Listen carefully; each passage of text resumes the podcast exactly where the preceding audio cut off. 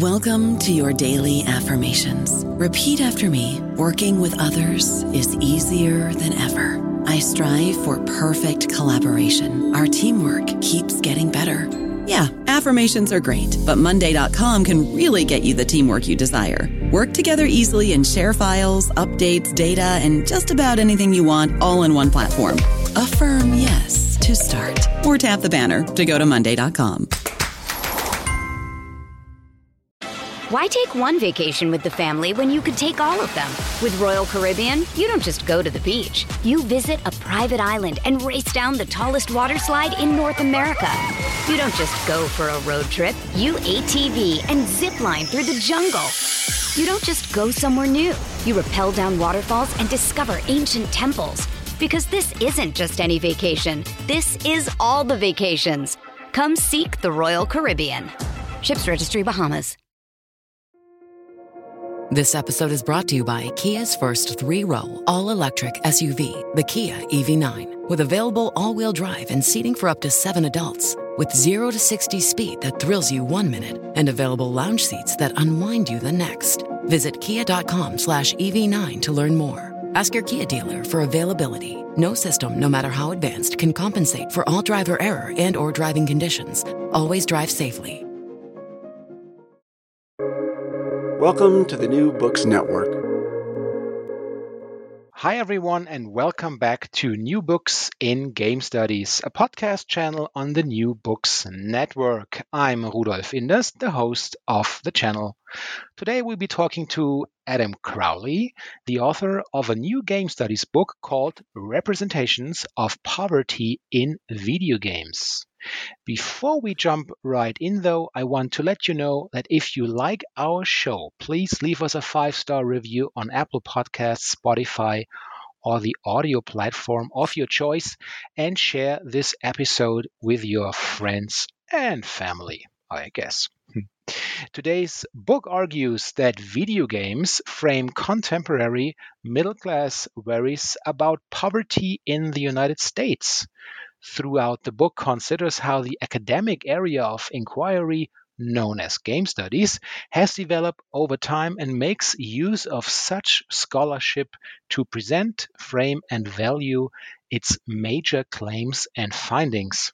In its conclusion, the book models how poverty themes might be identified for the purpose of gaining greater insights into how games can shape and also be shaped by the player's economic expectations. Adam, welcome to the show. Thank you very much. It's a pleasure to be here. I wonder if you could begin the interview by telling us a bit about yourself, of course, including your favorite game and the one or even the ones you're playing right now. Okay. Well, in terms of in terms of my favorite game, there's probably a number. I mm. think over the last number of years, the frequency with which I've gone back to Skyrim would probably suggest that Skyrim's been pretty important to me, at least for the last decade. Yeah. Um, prior to and it weird, it feels weird to say I've been playing it on and off for a decade because there aren't too many other games like that. But um, I think when I was when I was really young, uh, like when I was first introduced to to video games, um, I think uh, uh, Super Mario Brothers on like the Nintendo, um, and even a game like Clue Clu Land, which I don't think anybody thinks about anymore, um, has vanished has vanished into history. Yeah, um, uh, was a fun one. Um, but you know the the um, uh, anyway, there's there's a range of others. I think right now I'm I'm I'm mystified by the the depth and the breadth of games like uh, Elden Ring mm-hmm. and mm-hmm from a few years ago, Witcher Three, of course, um, yeah. which are games that are just so enormous that I've, I've, often had the experience of feeling like the games don't need me to, to, to, be themselves. Like the player is kind of an afterthought yeah. because there's simply so much here. So I'm still struggling with figuring out uh, what that means for games and for gaming. And that, that might just be my own reaction. Um, and then there's games like Mass Effect and things like that so, uh, that I, I, can talk about too. But yeah, there's a there's a number of games that I find exciting, um, and one of the one of the reasons that I am choosing to write about games and think about games is because of the amount of time people are uh, committing to gameplay. And mm-hmm. one of the big questions for me is, you know, what is the value of that time uh, for the individual player? I, I think in terms of my bio, uh, that comes from my background as an English major, uh, mm-hmm. English English literature, uh, both kind of undergraduate and then master's and PhD. Um, because one you know significant theme or concern for me as I moved through the various stages of being an English major is this question of of how and why uh, a literary work um, brings value to or can bring value to uh, a reader's life or, or, or, reader's experiences. And so, mm-hmm. when it comes to video games and and how I enjoy them and why they enjoy them, that central question is is always kind of in the background for me. It's not just as crude as what am I getting out of it, but I guess it's a question of you know what might what might players get out of this um, to make it worth you know in the United States the Department of Labor is is is tracking um, a number of things in terms of how people spend their time, but they have some statistics on game playing in the United States, mm-hmm. um, and they you know it's something like two hours a day on average, which to someone who plays video games all the time, that may not sound like a significant number, for, but for a lot of people, you know, 14 hours a week or so playing games is is a significant part of their life. Um, and there's there's of course many people who spend a lot more. Um, so you know that that question and that concern just feels more and more relevant to me um, as I work in this field for longer and longer periods of time. And in terms of kind of living in the United States, and I know many countries have had the same experience over the past couple of years, but you know, as we've moved through the pandemic and people have found themselves with sometimes a lot less time, sometimes a lot more time yeah. to dedicate to, you know, game playing experiences, I think I think this question just becomes more and more relevant um, to people who maybe grew up playing video games you know, in their 20s in their 30s 40s 50s you know 60s um, what am i getting out of this? Or what what might i get out of this? Um, just becomes a more and more significant question i think. Hmm. so um, how many how many hours a week do you uh, actually play well, that's a good question because with with with a with a two year old, there's very few hours yeah. uh, presently in the past few in the past few years. But I think you know if I look back, let's say over the last the last decade, um, I would play video games kind of recreationally in the evening. Okay, so it's something that like after work, um, after uh, like after when people kind of uh, traditionally eat dinner in New England, where I where I, where I live. Mm-hmm. Um, the you know early early to middle evening, an hour or two would, would be when I would do it. And sometimes on the weekends, I would do it. the The thing that that this may just be the pandemic uh, making me think about things a bit differently, but the the way I think about video game playing now is that you know I'm 43 I'm 43 years old and I'm more and more aware that um, video game playing is is is kind of television time or screen time. Yeah. And wh- while I certainly value uh, screen time, like personally for for a lot of reasons, there's also this question of you know I have many other aspects of my life that are competing um, competing for that or with that, uh, or in some instances, it's not a competition at all. Uh, so I think you know, at, in my 30s and 40s, it's it's it comes down to um, uh, a couple hours every other day, maybe some time on the weekend, and then figuring out now how to make it a meaningful part of of my life. Um, and again, that goes back to that question of well, what am I getting kind of out of this casually? Um, you know, it's it's fun to just relax and be entertained. Uh, but it's also kind of at this point, it's like, well, you know, I can. The clock is ticking a little bit, and so I, yeah. I value my hours a, a little bit differently than I might have when I was, you know, uh, in in in high school or middle school or um, you know uh, early career things like that. So mm. that's that's generally how it goes. Um, um, yeah. for me.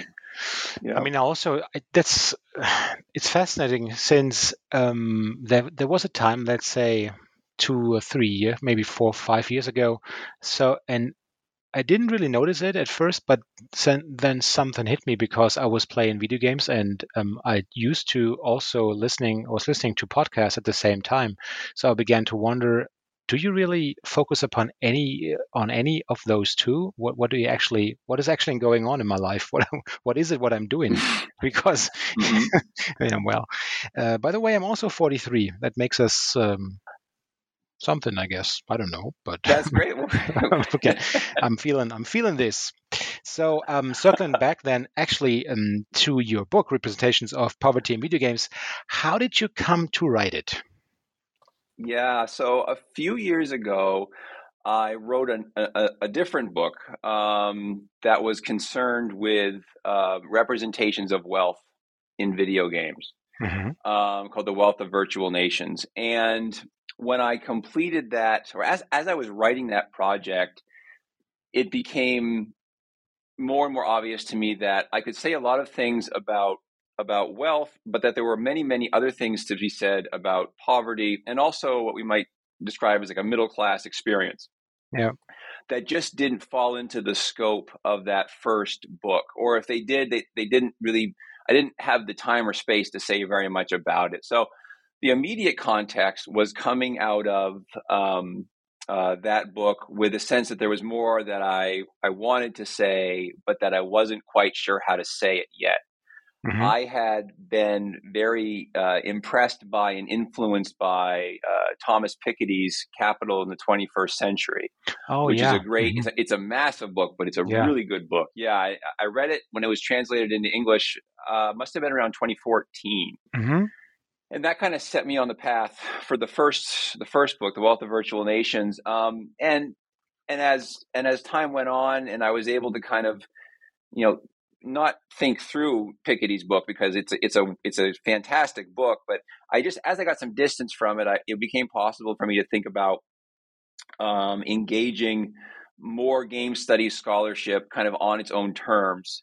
Yeah. Um, and so the the my research agenda kind of sh- uh, shifted um, kind of out from uh, the focus that was mostly on Piketty and trying to connect him to a lot of game study scholarship from like the early 2010s um, for for a bunch of reasons I, I can always detail later. But I kind of stepped out and I was able to look back over the, the previous three or four years. So this is like 20, 2017. I'm looking back over uh, a lot of game studies publications from maybe like you know 20, 2014 on. And I just realized there was all this really great work about identity that mm-hmm. had been uh, created. And that was fairly new uh, in, in terms of the field.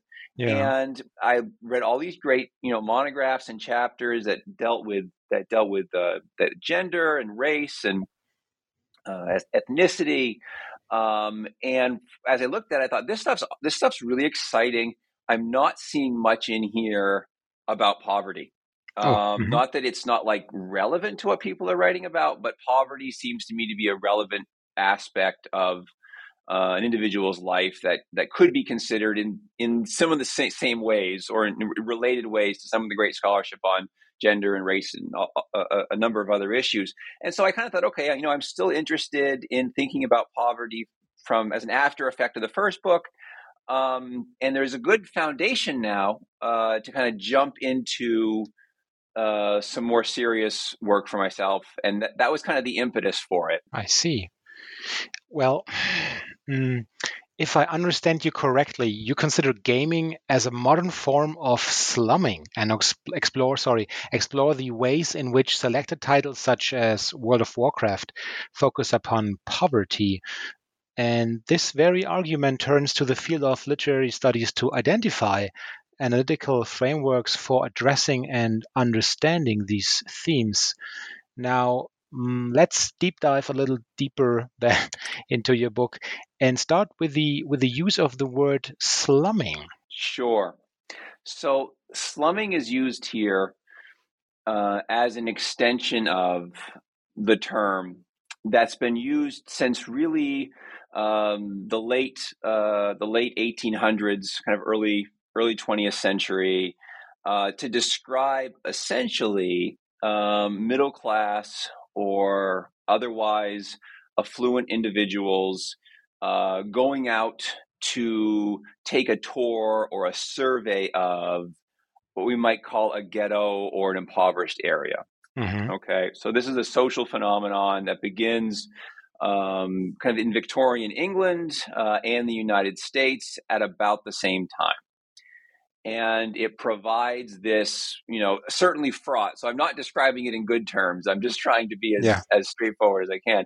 It mm-hmm. describes this experience of people basically you know, moving out and observing uh, this, what they perceive as the living and working conditions of the poor as a form of entertainment.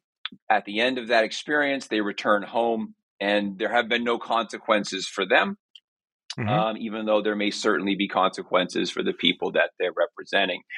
And in the um, in the early 2000s, uh, there's a piece that comes out I think in the Baltimore Sun, which is a newspaper in the United States, mm-hmm. that makes a connection between um, kind of slumming or such tourism and a lot of popular popular culture uh, from the early 20th century. A lot of like crime dramas and um, other kinds of television shows that give viewers essentially the experience of um, you know, uh, slumming with people of lower social social economic status uh, from the comfort of their own home.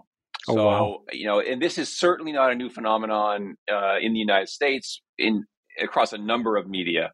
Um, once slumming begins in the in the late 19th century, there's a number of novels uh, associated with literary naturalism that you know give uh, literate, you know, well-read, usually middle class or upper middle class readers the experiences of seeing people in ghetto environments, and there's a there are, you know, this a history of film uh, being concerned with slums and things like that. So the idea of connecting slumming to uh, different forms of media, um, including video games, isn't particularly isn't particularly new. But what really hadn't happened yet, as far as I could tell, was a real serious uh, consideration of what slumming might look like uh, in video games and how the concept of slumming could be used as a framework for understanding video games. Yeah. And I'll give a real quick example of that mm-hmm. if, if, if, it's useful. Yeah. Um, I mentioned Skyrim a little while ago. If you um, if you played if you played Skyrim, which is I'm assuming most people are familiar with it at this point, but if you're not, it's a it's a fantasy role playing game.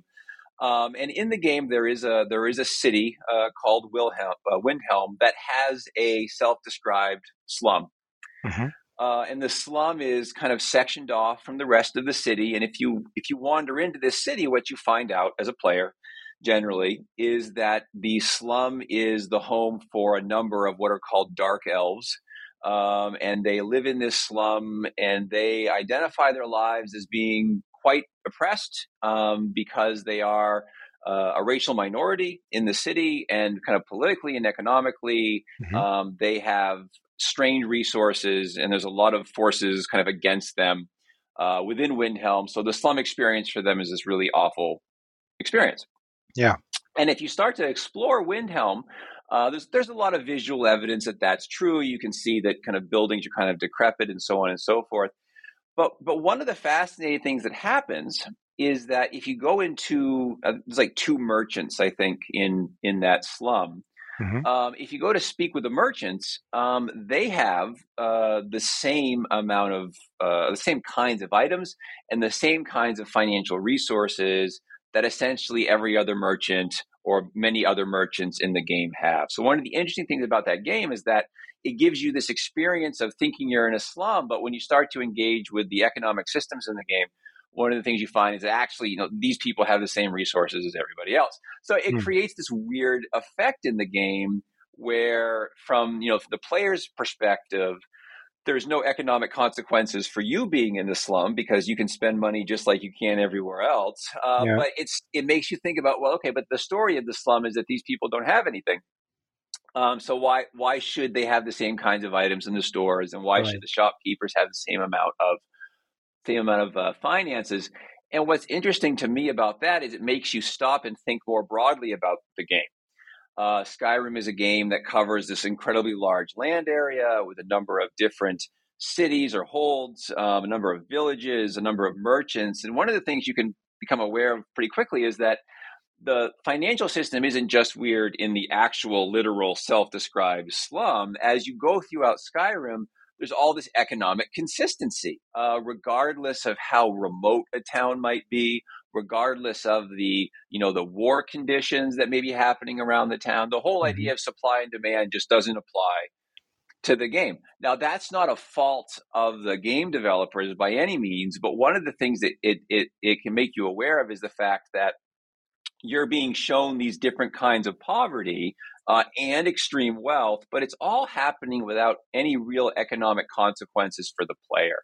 And so that that kind of that moment or that kind of distinction helps me think a little bit about um, Skyrim uh, as something like a sl- a slumming simulator.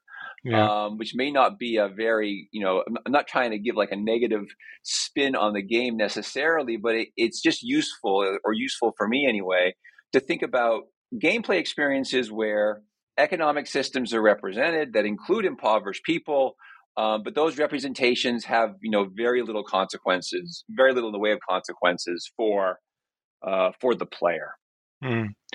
I was wondering, uh, listening to you uh, to you um, explaining this, um, I was wondering, have you have you tried to figure out whether the when it comes to the character building or the characters you meet up the merchants the actual merchants uh, in these areas do they address this in some way are they talking about their typical let's say clients in the slums that's a really good question i think uh, the, the short answer would, would be the short answer would be no because i haven't thought about that kind of formally mm-hmm. but you know my experience of the game is that um, those conversations are generally um, kind of atmospheric. Let me give you an example of what I mean mm. by that. Yeah. So when I if, when you first start when many people first start playing um, Skyrim, they end up in Riverwood, right? That first town that you come to after you escape Helgen, and there is a merchant in that town. And this is the Golden Claw um, uh, quest for those of you who are familiar with the game. But one of the first things that happens is you go to see a merchant, mm-hmm. and he talks about how he has some money.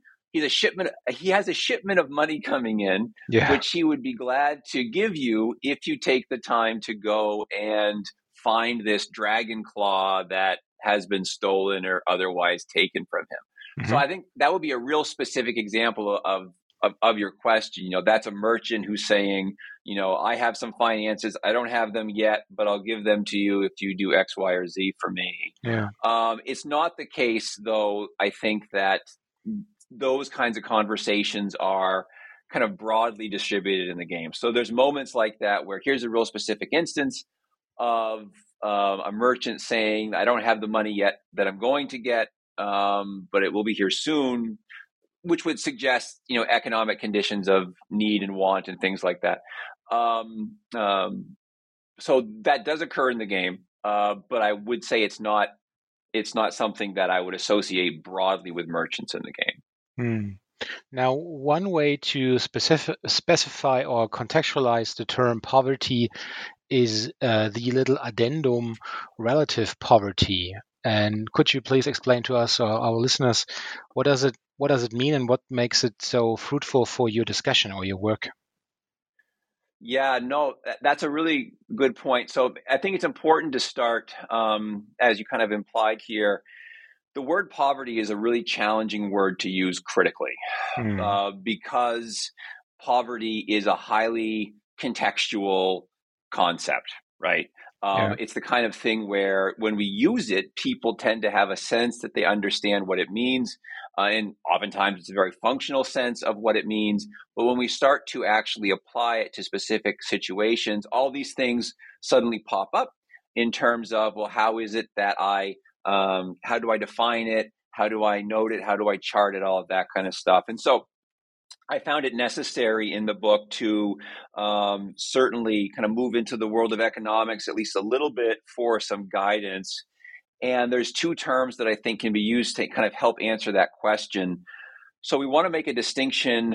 Uh, let's just take poverty and you put it aside for a second. And I'm going to put up two terms here uh, kind of absolute poverty and, and relative poverty. Now, I mm-hmm. use relative uh, poverty quite a bit in the book. Um, absolute poverty can just be thought of as you know being in a situation where an individual or a household you know lacks the means for basic survival. Mm-hmm. that's a pretty straightforward way to think about it. Yeah. Um, I don't focus too much on that um, in the book for for a couple of reasons I, I might address later. I do use relative poverty, and relative poverty can be thought of um, as a as a condition where household income or an individual's income is a certain percentage kind of below a median income. Okay. So, in terms of the games I'm looking at, I'm not working with hard numbers necessarily to establish something like median income within a community mm-hmm. or you know a city or a town or something like that but but but there are indicators in games that an individual or a, a family or a house or a community um, uh, is in a position of having you know f- uh, less uh, financial resources or fewer financial resources than other people in the same community. Mm-hmm. So I kind of start with that idea of, of relative poverty. So it's poverty with respect to what, and that question, and then the, the term might be useful here. That way of thinking about it could could be useful if we go back to the Skyrim example for a second, where when you walk into the slum in Windhelm there are all of these kind of verbal and visual cues that the people in a certain area have less in the way of you know material and financial resources than other people in their community. Um, uh, that sense is challenged when you talk to the merchants for example. Yeah. Uh, but it's it's that kind of reasoning. So you know within the community of windhelm the the dark elf you know slum uh, is defined by an apparent uh, uh, with having fewer resources than the other quarters within the city, the other parts of the city.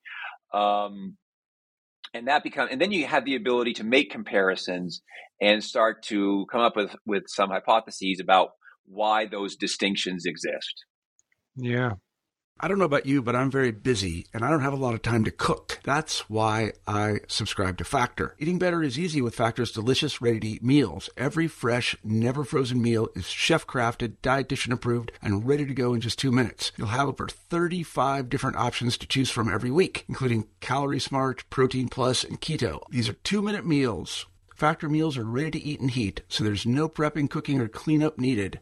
They're flexible for your schedule Get as much or as little as you need by choosing your meals every week. Factor is the perfect solution if you're looking for fast, premium options with no cooking required. Sign up and save. We've done the math, and this is important. Factor is less expensive than takeout, and every meal is dietitian approved to be nutritious and delicious. Head to factormeals.com slash NBN50 and use code NBN50 to get 50% off. That's code NBN50 at factormeals.com slash NBN50 to get 50% off. Why take one vacation with the family when you could take all of them?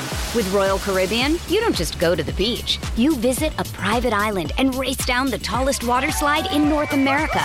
You don't just go for a road trip. You ATV and zip line through the jungle. You don't just go somewhere new. You rappel down waterfalls and discover ancient temples. Because this isn't just any vacation. This is all the vacations. Come seek the Royal Caribbean. Ships Registry Bahamas. Well, I'd like to to introduce my next question with a with a quote uh, on page 76. You write, "While the techno-masculine can be considered as a contextualizing force for a poverty thematic, it is important to note that the phenomenon itself has evident limitations in its associations with poverty thematics generally. So um, let's pick this apart one by one. Then, how how would you define this this uh, term of techno masculine, and what role does it play in your book? Sure. Let's. That's a great question. Thank you for it. Let's let's kind of move towards it this way.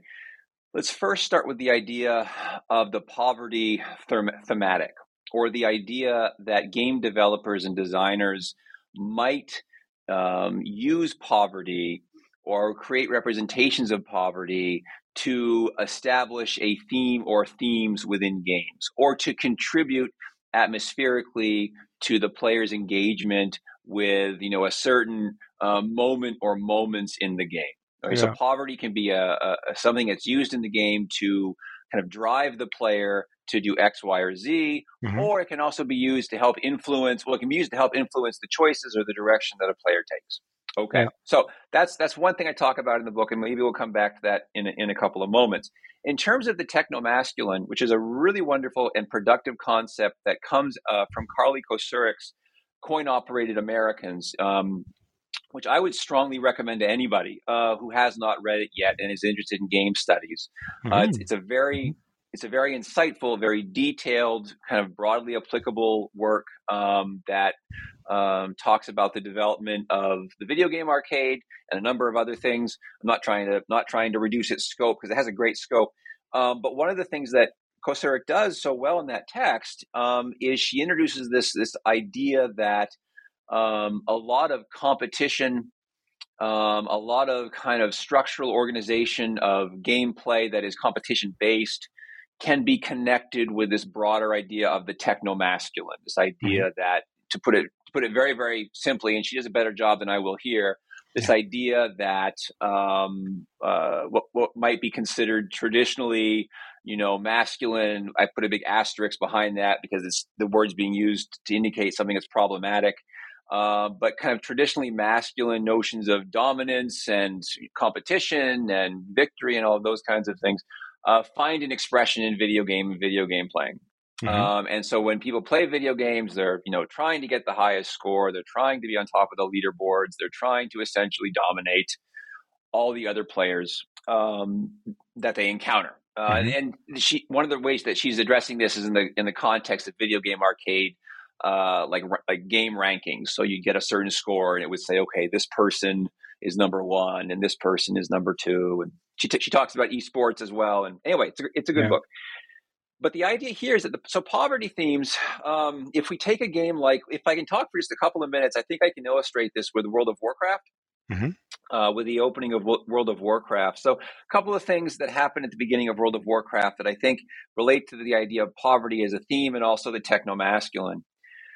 So when I start playing World of Warcraft, and I know you can start in a lot of ways, and I know there's many different versions of World of Warcraft that have come out, but if I'm just going to play a basic human alliance character in like a classic version of World of Warcraft, okay, one of the things that happens um, kind of immediately is that I am presented with a character generation screen.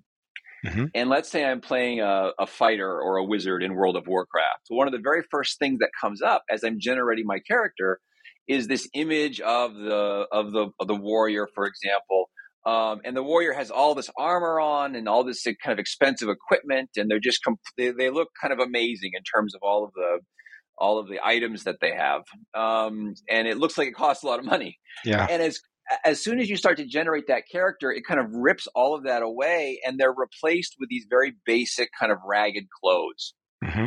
And these are the clothes that you will start the game in. So the game player kind of sees this image of this very you know dramatic kind of uh, uh, incredibly expensive version of the individual that, that they're playing and then they see this dirt cheap version of the individual mm-hmm. that they're playing mm-hmm. and, and one of the ideas inherent is in that is that you as the player one of your jobs is to go and attain that status again like you, you have fallen from that high position and now you have to go back and get to that place again yeah. And this is something that is repeated several different times at the beginning of such a World of Warcraft game.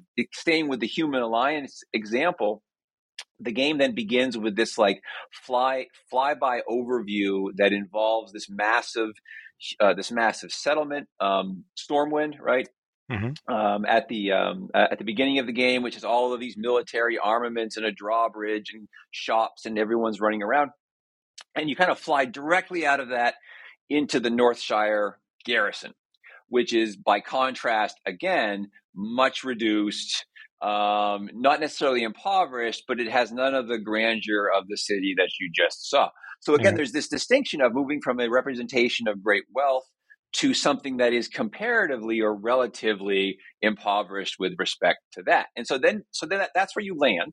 Mm-hmm. Um, and then yet again, when you start the game, this will be my last example before I go back to your your excellent question. When I, when I start the game um, in Northshire, if I'm perceptive at all, one of the things I see is that all around me there are all of these people who have been playing the game for a long time, rushing around, and yeah. they have all of these visible signs of accomplishment the spells they cast the armor they wear the swords they have all that kind of stuff again sets up this very dramatic distinction between uh, where I am and where it is I might go in terms of acquiring wealth and prestige and all those kinds of things. So the game's really hammering away at me with respect to the techno masculine to convey to me that I am on the bottom of the pile. Um, and it's now time to start climbing out of that pile uh, to become more powerful, to have more wealth, to have more weapons, that kind of stuff. Okay, so that that would be the idea of um, how the techno masculine, this kind of need or desire to develop and dominate and advance, can be communicated uh, to a player of a game like World of Warcraft, uh, you know, from the very moment that they start playing the game. That's really so. Sorry, it's just I was just thinking about something, an idea, before, real quick. Would you would you then also agree to the idea that this, in that case, World of Warcraft functions as some sort of of training process for the for the recognition of um, cultural and symbolic capital while oh, hammering absolutely yeah Mm-hmm. Oh yeah, so I didn't mean I didn't mean to cut you off. Please please finish your question. But yes, I was just thinking because that. really by by by repeating these these process you were just describing from rags to riches somehow, of course you need to you need to um, reckon or um, the the inner logics and grammars of the game actually and see what's uh, what does it, what does it mean in this game world to be rich what does it mean to be successful right yes yes mm. and that training training the player um, you know in that way for a company like like Activision Blizzard or I guess now Microsoft but training a player in that way is you know I assume quite rewarding for the for the company because one of the things it's doing is it's it's essentially it's essentially indicating to players how they might spend their time in the game. Yeah. Mm-hmm. um, they might spend their time pursuing x y or z. That's crucial in a game like World of Warcraft, where you are essentially playing through a subscription service. So your every action that you take in the game is kind of monetized with respect to your monthly fee for playing the game.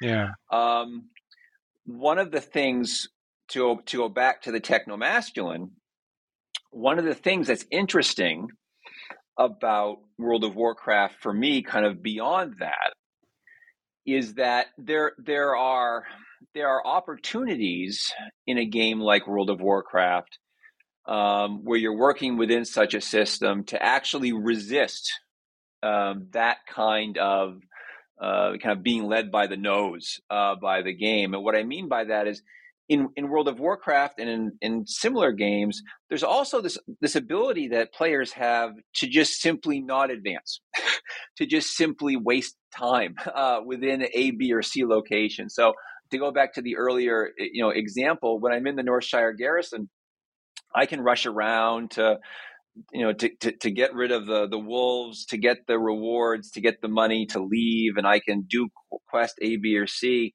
mm. um, but i can also just do nothing yeah. um, or I could do very little um, that wouldn't be productive. And I, I, find that fascinating as well. So games like that certainly do function as training modules for for capital, for acquisition. You know, they train they train you know children and teenagers and others about you know uh, you know certain certain values for operating in a market system. Um, but there's also this possibility of of being engaged with the game um, at least you know in a minimal way, and not necessarily um, being engaged with those kinds of practices. Yeah. Um, so I, in which I, so in terms of thematics, you know, that's the other part of the, the quote. In terms of the poverty thematics, the the the, the ability to to kind of um, remain in an impoverished state um, is itself, I think, interesting um, with a game like World of Warcraft for for a couple of reasons. One of which is that some of this work uh, comes out of a response to a piece by Alexander Galloway called Social Realism in Gaming. Oh, yeah. And it's an older piece that was published around 2004. Um, and one of the ideas that Galloway presents is this idea that he, he, he says, you know, there's something happening in gaming, essentially, paraphrasing here. And one of the interesting things about gaming for him in the early 2000s was this idea that you know, it's possible that a, a player's social situation and the social or the, uh, uh, the social situation represented in a game could overlap. There could be some similarities. Um, mm-hmm. He talks about how, like, if I'm playing, you know, like a Call of Duty type game or a modern warfare game, and I'm in, you know, I'm in New England, for example. He doesn't say New England, but I'll just use it as an example. I'm in New yeah. England and I'm playing a Call of Duty game or a modern warfare game. There's a pretty good chance the game is not taking place in New England. so yeah. I'm I'm playing a game where war is happening somewhere else in the world, and you know, and I'm having a lot of fun.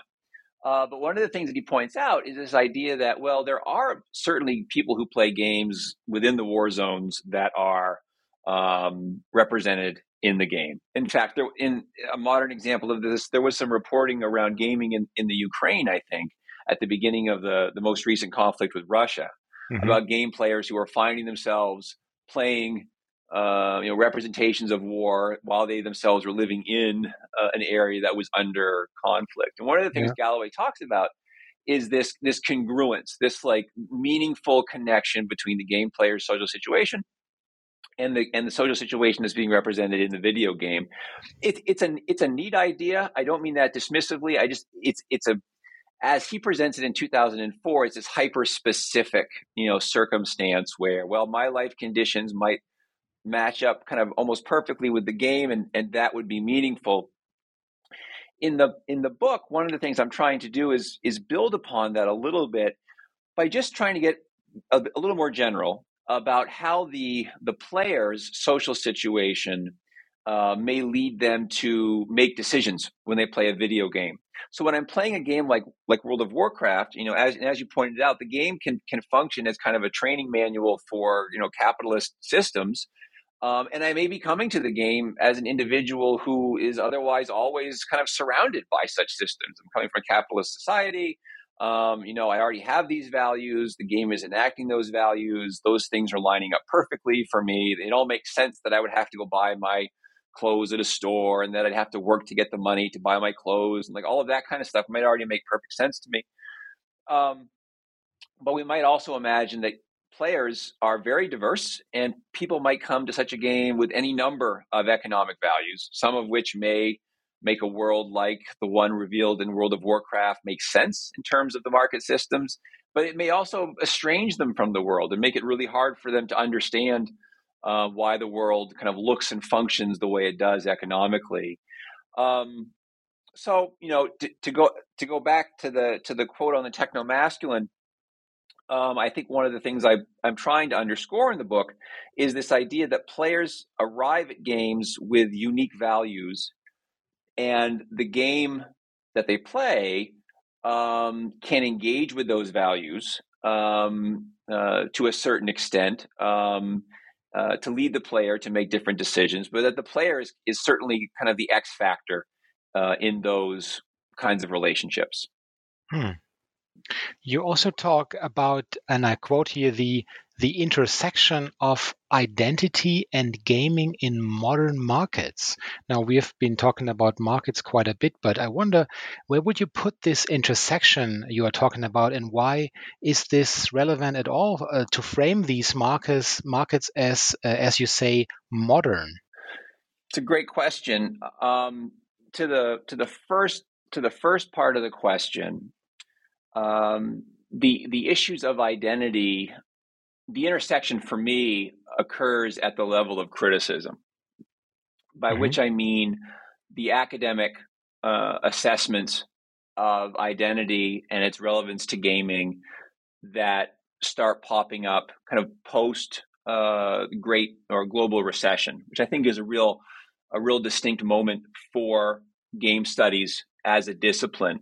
Uh, you can almost draw it's not it's not quite this clean, but you can almost draw uh, a bright line uh, with respect to kind of formalist analysis of um, uh, video games and gaming structures that kind of it kind of extends up to about 2007. That's not to say no one else is doing it. I'm just saying it's it's it seems to be a much bigger part of the conversation uh, up until about 2007, and then post you know post 2009. Um, uh, we see many more voices uh, speaking up in, in different ways about different subjects, many of which relate to identity. Mm-hmm. Um, if I was going to postulate, you know, why that might be the case. I think there are a, there are a few relevant things.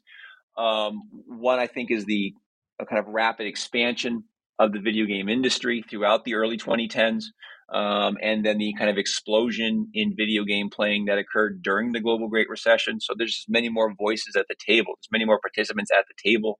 Yeah. I think it's also um, a product of um, one of the most consistent things about game studies, as far as I can tell, which is that most of the major publications are intensely interdisciplinary, intentionally in their hmm. design. Um, yeah. You know, not just merely as a matter of survival, but um, um, just as a matter of practice. Uh, I would think of a site like um, oh, there's a bunch of there's a bunch of sites that jump to mind. I'm not trying to exclude anyone, but if you look at like GameStudies.org, and you read their mission statement and you look at who they've published over the past couple decades and you read someone like you know first person scholar or not your mama's gamer yeah. Uh, all great sites and all of them uh, when you read their mission statement and then look at look at what they're publishing they they they place a critical value on uh, the breadth of the voices that are represented um, in terms of background sometimes it's just academic background but then more and more I think with more modern publications, it's it's not just your academic background; it's also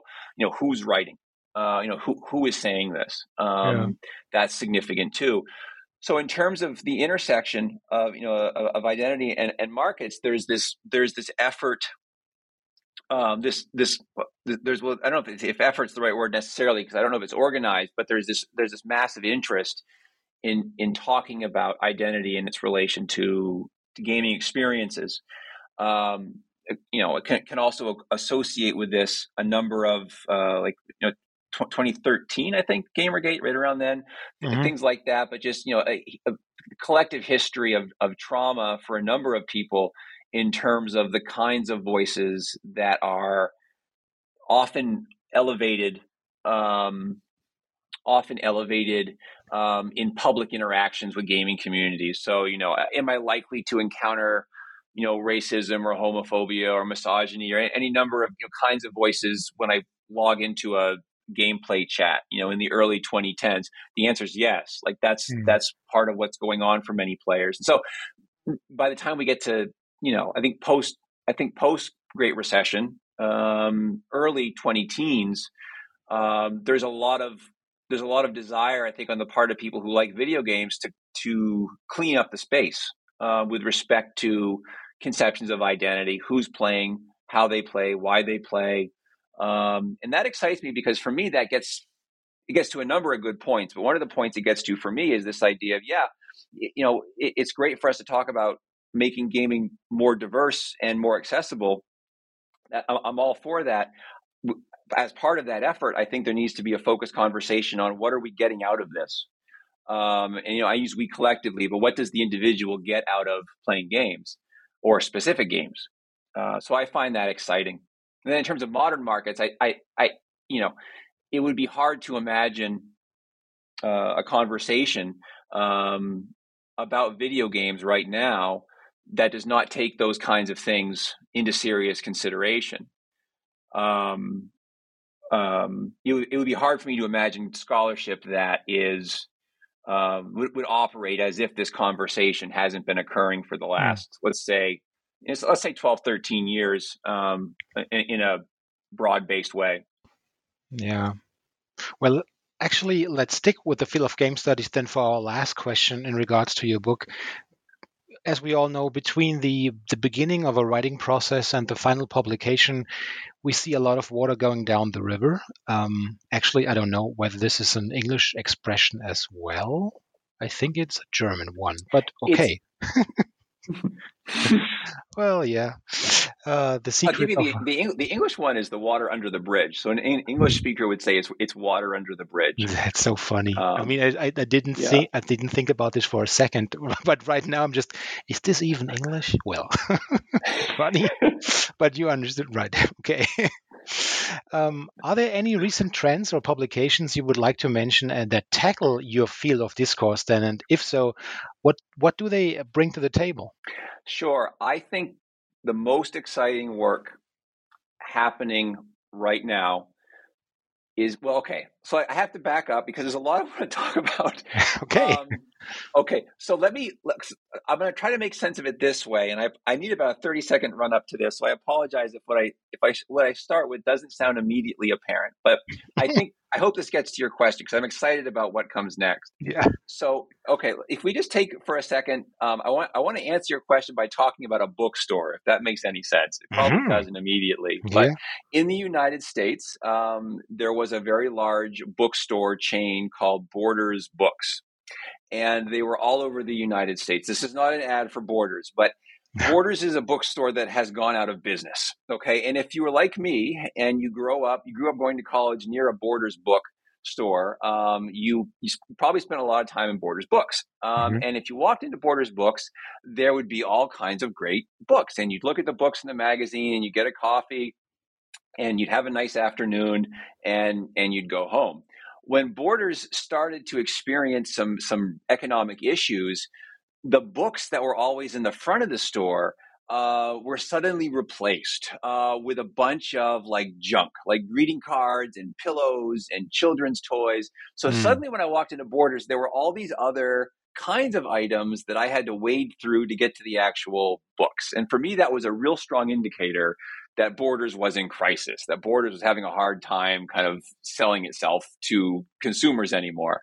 Mm-hmm. I mentioned that because what gets me so excited about game studies and where I think all the exciting stuff that's happening in game studies right now is it's kind of happening in this shake-up space where it's not necessarily traditional monographs and traditional you know edited collections. There's a number of great ones. I, I, don't want to diminish them but there's all this kind of new stuff that's kind of coming into the field not calling game studies borders but there's all this new kinds of stuff like um, uh, middle state publications uh, which is a term that first person scholar uses for their e-publication and which is also picked up by not your mama's gamer yeah. um, on their blog as well. Um, but this idea of of middle state writing which is essentially um, an effort that has been around in game studies for a long time under under different names. But it's this idea that game study scholarship should be, you know,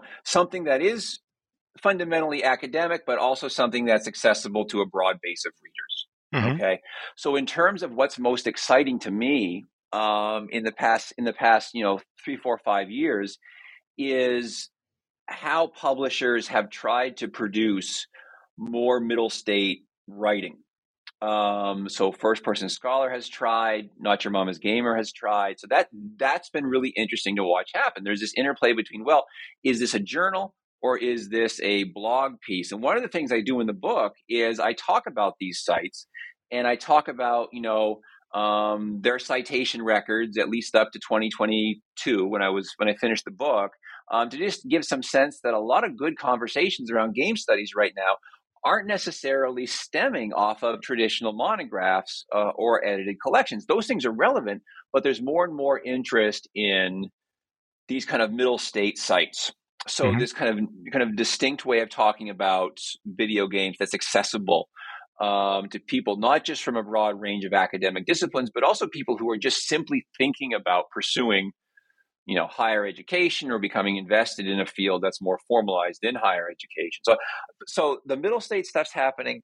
This is going to sound like i'm i'm patting uh, maybe both of us on the back too hard but the explosion of game studies podcasts you know that's exciting. Like uh, you know there are now a half dozen dozen or so really consistent very good podcasts on um, game studies that didn't exist, um, you know, five, six, seven years ago. Mm, um, I find that meaningful. You know, you were talking about video game playing and listening to podcasts, the ability to access, you know, podcasts on game studies, which is still, you know, a niche community. But yeah. the fact that there are now a half dozen or so podcasts that one can have ready access to democratizes the field in a lot of ways because it moves those kind of conference specific conversations out into a space where basically you know many more people can access them usually for free i'm very excited about that um, because one of the things that's really important to understand about video games is that there is an incredibly high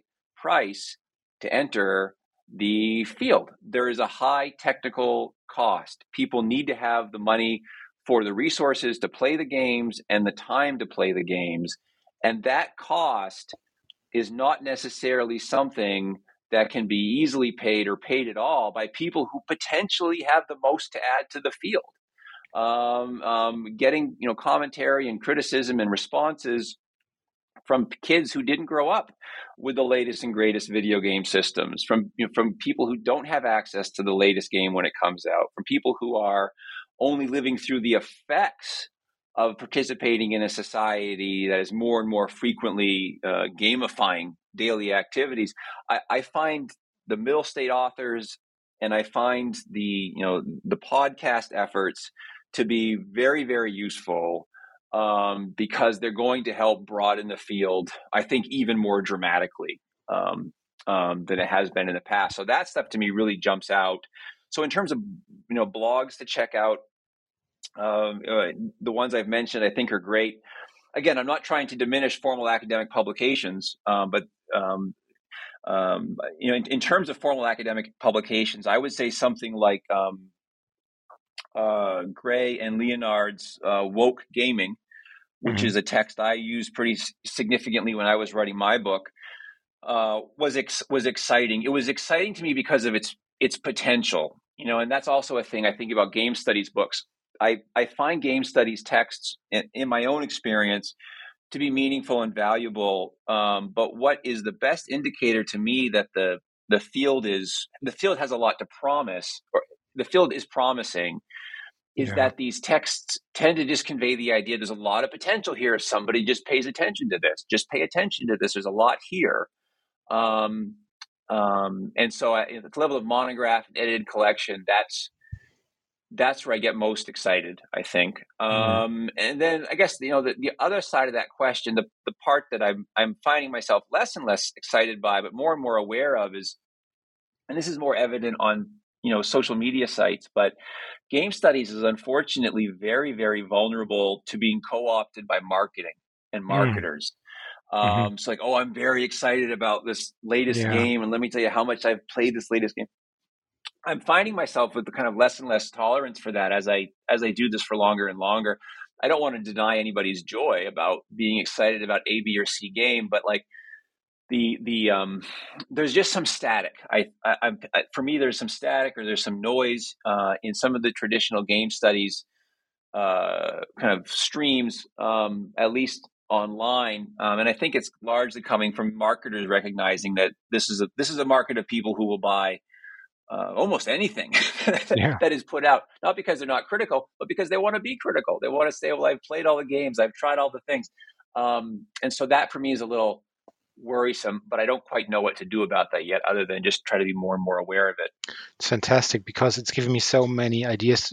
I we, we could spend another hour talking about this actually, because I was just thinking about all the all the video game essayists um, I'm constantly watching on YouTube. Guys like like Ahoy or Jacob Geller or uh, Eurothug 4000, they're so they're so clever people.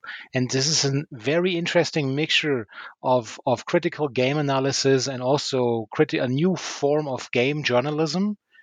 And they come mm-hmm. up with so many clever ideas. And they also have the the cultural knowledge and technical knowledge to back it up with uh, with their um, editing skills and show actually show us uh, what what are they talking about? This is something game studies I think has a massive problem. They we because we're talking about such a medium and all its audio visual visual medium, but we just seem to stick to to a textual paradigm and can really move forward, right? And mm-hmm. this is something that's really interesting.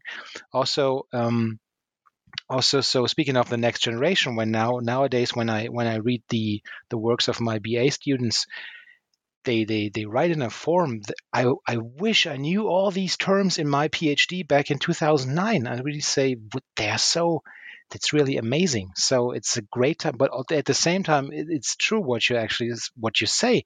This is very costly. And i can i, I do remember when i was talking to my supervisor um, back in the day, and I told him um, I cannot include these these five or six games because I don't have the whatever I don't have the the platform or the technology to emulate this. I ex- I saw in his eyes he did not understand what I was talking about. He just mm. could not relate, and this is a problem, obviously. Um, but yeah, we should definitely. This is a, this is this is the stuff for the next book. This is it. Sounds good to me. Yeah, I've t- I've taken a lot of your time. Um, please tell me uh, what are you working on right now, and of course, what will you be playing next? I what I'm working on and what I'm playing next are very closely related. I'm, mm. I'm I was fortunate enough to be uh, asked to contribute to a collection on Horizon Zero Dawn, mm. and so I am spending time with that game and also the uh, the sequel um, to that game. Um, and so that that's a that's a concern for me. Um, and I'm thinking about the game. I'm thinking about some of the ways in which the game um, uh, I, am interested, and this is not my own interest. There's this this neat literary study that came out a couple of years ago about literature and gimmicks. Um, yeah. And so I'm interested in defining this concept of gimmicks and thinking about how it might be related or relatable to um, to Horizon Zero Dawn um, for this collection that's coming out uh, through, through, eventually through McFarland Press. Um, they have a great editor over there, Matthew Capel, um, and um, he's put out a lot of books. And so it's it's been a it's a real honor to be asked to contribute to it. Um, and that's what I'm working on. I'm working on it too slowly. I need to finish the. I need to finish my work this month, um, but it's a good excuse to uh, get to in, invested in a game that I didn't have a chance to play when it first came out um, because I was I was working on some other projects. So it's nice to get to go back to it um, and uh, and, and learn and, and learn learn more about it. Um, but it's one of those issues too, though, because there's this question of access because it's a PlayStation game, and I have a I have a I have an Xbox. So no, you're one of the good guys. You're that? one of the good yeah, guys. Yes, yeah, yes. I'm going to say that as well. Um, um, yeah, it, it, yeah, because I mean, well, there's a lot of reasons, but I I don't want to start a, a war online here. But the um, the game the game is a great game and, and it's a fun project with some good people. So I feel very lucky to have a chance to do it. Yeah, that sounds like a great project. Yeah. Well, I want to thank you for being on the show today, and I really enjoyed it. Obviously, because I was talking, I think I was talking a lot more than in usual shows, to be to be honest. so, uh, take care, and you have a good one. You as well. Thank you. So, dear listeners, I hope you liked this episode. If you are an author and or an editor in the field of game studies, game scholarship, game culture broadly speaking yourself and want to talk about your latest publication, do not hesitate to contact me under rudolf.inderst at googlemail.com. Alternatively, please send me a direct message on social media. You will find me under Rudolf Inderst almost everywhere. Goodbye.